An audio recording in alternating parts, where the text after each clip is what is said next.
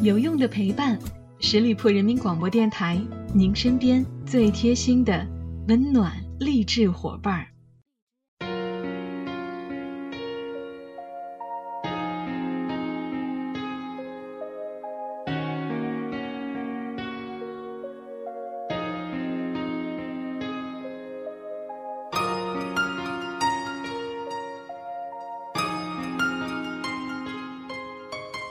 有用的陪伴，十里铺人民广播电台，您身边最贴心的温暖励志伙伴。Hello，亲爱的小伙伴们，这里是每周一与您不见不散的名人风范，我是小五。再过几天，就是十里铺人民广播电台开播四周年了。我看了一下节目单，迄今为止，小五一共做了一百五十八期的节目。现在想一想，一路能坚持过来，挺不容易的。谢谢听友们的陪伴和支持，谢谢电台的创始人之一剑客，也谢谢我自己这四年没有放弃用声音传递温暖的信念。春天来了，万物复苏了，趁着好天气，大家多出去走走吧，呼吸新鲜的空气，感受温暖的阳光，把所有不愉快、不顺心通通抛在脑后。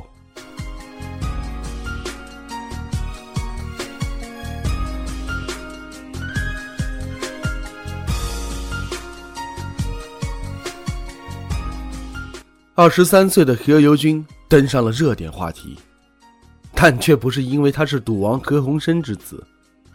在综艺节目《最强大脑》当中，这位史上最年轻的麻省理工金融硕士，在数字华容道项目当中，用二十一秒的成绩，从一百多位名校的学霸当中胜出，获得冠军。正如他刊发文所说，每件事的来历里都暗藏着他的过去。何猷君的过去是属于他自己的。他虽然出生于数百亿的家庭，却比任何人都更加勤奋。从读小学开始，他就一直是学校里的前三名。全港数学比赛里，他拿了两届的冠军。十八岁的时候，因为格外优异的成绩，被牛津和麻省理工同时录取。在那一年，全港考取麻省理工的只有他一个人。他接着就在麻省理工读了金融硕士，用了三年时间就提前毕业了，成为了麻省理工史上最年轻的硕士。在年轻人当中看惯了王思聪身边来来往往的美女，而何猷君的出现震惊了网友，直呼其为天才。殊不知，何猷君的天才表现，仅仅是澳门赌王家风的一个缩影。你以为赌王的子女个个都是发哥饰演的高进，只是精通赌博吗？那可就错了。何鸿燊对子女的教育只有一句话：我什么都可以给你，唯一给不了你的就是学问，因为学问要靠自己去学、去问、去汲取。平时吃饭的时候，何鸿燊会和孩子讲自己的读书经历。譬如早年把所有的教科书都背完，考上了香港大学，还拿到奖学金。何猷君的母亲梁安琪也爱读书，他对儿子说：“读书要用功，财富不会永远跟随你，但读书却永远受惠。”何猷君就生长在这样一个读书奋进的家风之中。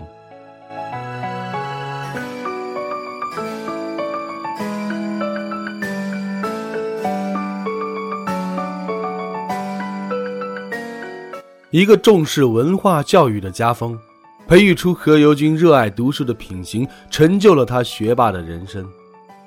除了读书的氛围，赌王的家风里边还充满着艰苦奋斗的精神。在何鸿燊创业时，遇到过海盗劫船，被日本军舰追击，还被竞争对手扔手榴弹。无论千难万险，何鸿燊都不曾畏惧，养成了砥砺前行的意志。并且融为家风，教育着下一代人。在勤勉自强的家风熏陶之下，赌王的孩子们就养成了自力更生的品质。他们每一个人都在人生道路上取得了非常耀眼的成绩。而何猷君十二岁离开家出去留学，会自己做饭、打扫屋子，出门习惯性的坐地铁，乘飞机出行也坐经济舱。如今。他在上海创办了自己的公司。在接受采访的时候，何猷君说过：“啊我在每个领域都很好胜，在学校会想打败同学们，踢球时觉得一定要赢，打游戏时觉得一定要赢，创业时我也觉得一定要赢。”不要怪何猷君这番豪言壮语过于锋芒。如果一个人在二十岁的时候没有这种凌云壮志，那么这一生又如何成就一番事业呢？崇尚读书、自强不息的优良家风熏陶着何猷君和他的哥哥姐姐们，养成了刻苦读书、永不服输的精神品质。好的家风始终是一个家庭必不可少的精神文化。而家风是孩子成长的指路明灯，暗藏着孩子的品质和未来。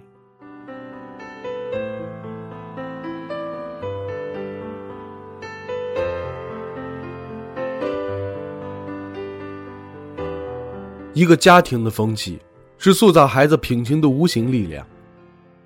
在湖南卫视的《变形记》当中，刘思齐家境优越，但家风却是奢侈浪费。他享受着富足的生活，花钱随意，买东西从来不看价格，从来不做家务，吃饭都由保姆端到面前。临行的时候与爸爸通话，爸爸任何嘱托也没说，只说了五个字儿：“多带点钱。”出生在这样的家庭里，让刘思琪衣食无忧，但也因为这样的家风，养成了他懒惰、浪费、野蛮的品行。参加湖南卫视这个节目的时候，他从来不劳动。只想着休息睡觉，没有吃的，竟然把主人家养的鸡给杀了。而且在节目组收化妆包的时候，他对工作人员拳打脚踢、扇耳光，甚至抄起铁棍朝工作人员挥去。虽然生活富足、丰衣足食，但不良的家风使他成长为一个品行恶劣、没有教养的人。很多父母在养育孩子的时候，拼尽全力给孩子富养。却忽视了家风对于孩子的影响。当今社会从来不缺锦衣玉食的家境，缺的是一种高贵的家风。民国时期的林徽因和陆小曼同出富贵人家，可林徽因最终成了民国才女，而陆小曼却因劣迹为世人诟病。林徽因的父亲是晚清官员，一身正气。家风文化底蕴醇厚，教化着林徽因成为一个文人学者；而陆小曼的家风以名利为要，使她成为了一个交际花，游走在各种社交场合。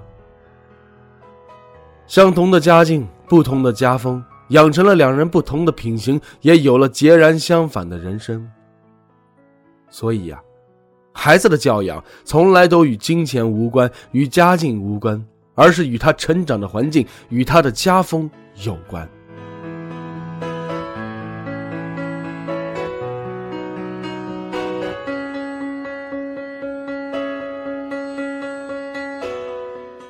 家风代表着一个家庭的三观，家风好是子女之幸，家风不好则是子女之祸。曾经李天一的事件轰动全国。而他蛮横跋扈的性格就源于他的家风。网上有一句李天一妈妈的名言：“你知不知道我是谁？”在李天一犯错的时候，父母向来都是极力维护，其实就是变相纵容他继续闯祸。在这种家风的熏陶下，李天一越加的暴烈，目中无人，坠入了犯罪的深渊。孩子在成长过程当中，品行的塑造很大一部分来源于家风。当家风不好，把蛮横无理当做平常时，孩子也会变得野蛮暴烈；而家风淳朴，父母宽厚待人，孩子也会有礼貌、有教养。《红灯记》的唱词当中写道：“栽什么树苗结什么果，撒什么种子开什么花。穷人的孩子早当家。”一个良好的家风，塑造孩子的品行与教养的同时，还会流传延续，影响着后世子孙。曾国藩通过写家书教训兄弟子侄，留下曾氏家风，所以曾氏后人人才辈出。范仲淹撰写义庄规矩，立为家族基本法，于是有范氏八百年长盛不衰。孔子为万世师表，遗留儒学宝藏于子孙，于是有了孔门七十余代延续。好的家风对于孩子成长的作用，就像阳光对树木的呵护，雨露对大地的滋养，是不可或缺的精神食粮啊！好了，亲爱的听友们，感谢大家收听今天的名人风范，我是小五，欢迎大家关注十里铺人民广播电台公众微信，在订阅号中直接搜索“十里铺人民广播电台”，点击关注就可以了。我们下期节目再会喽，拜拜。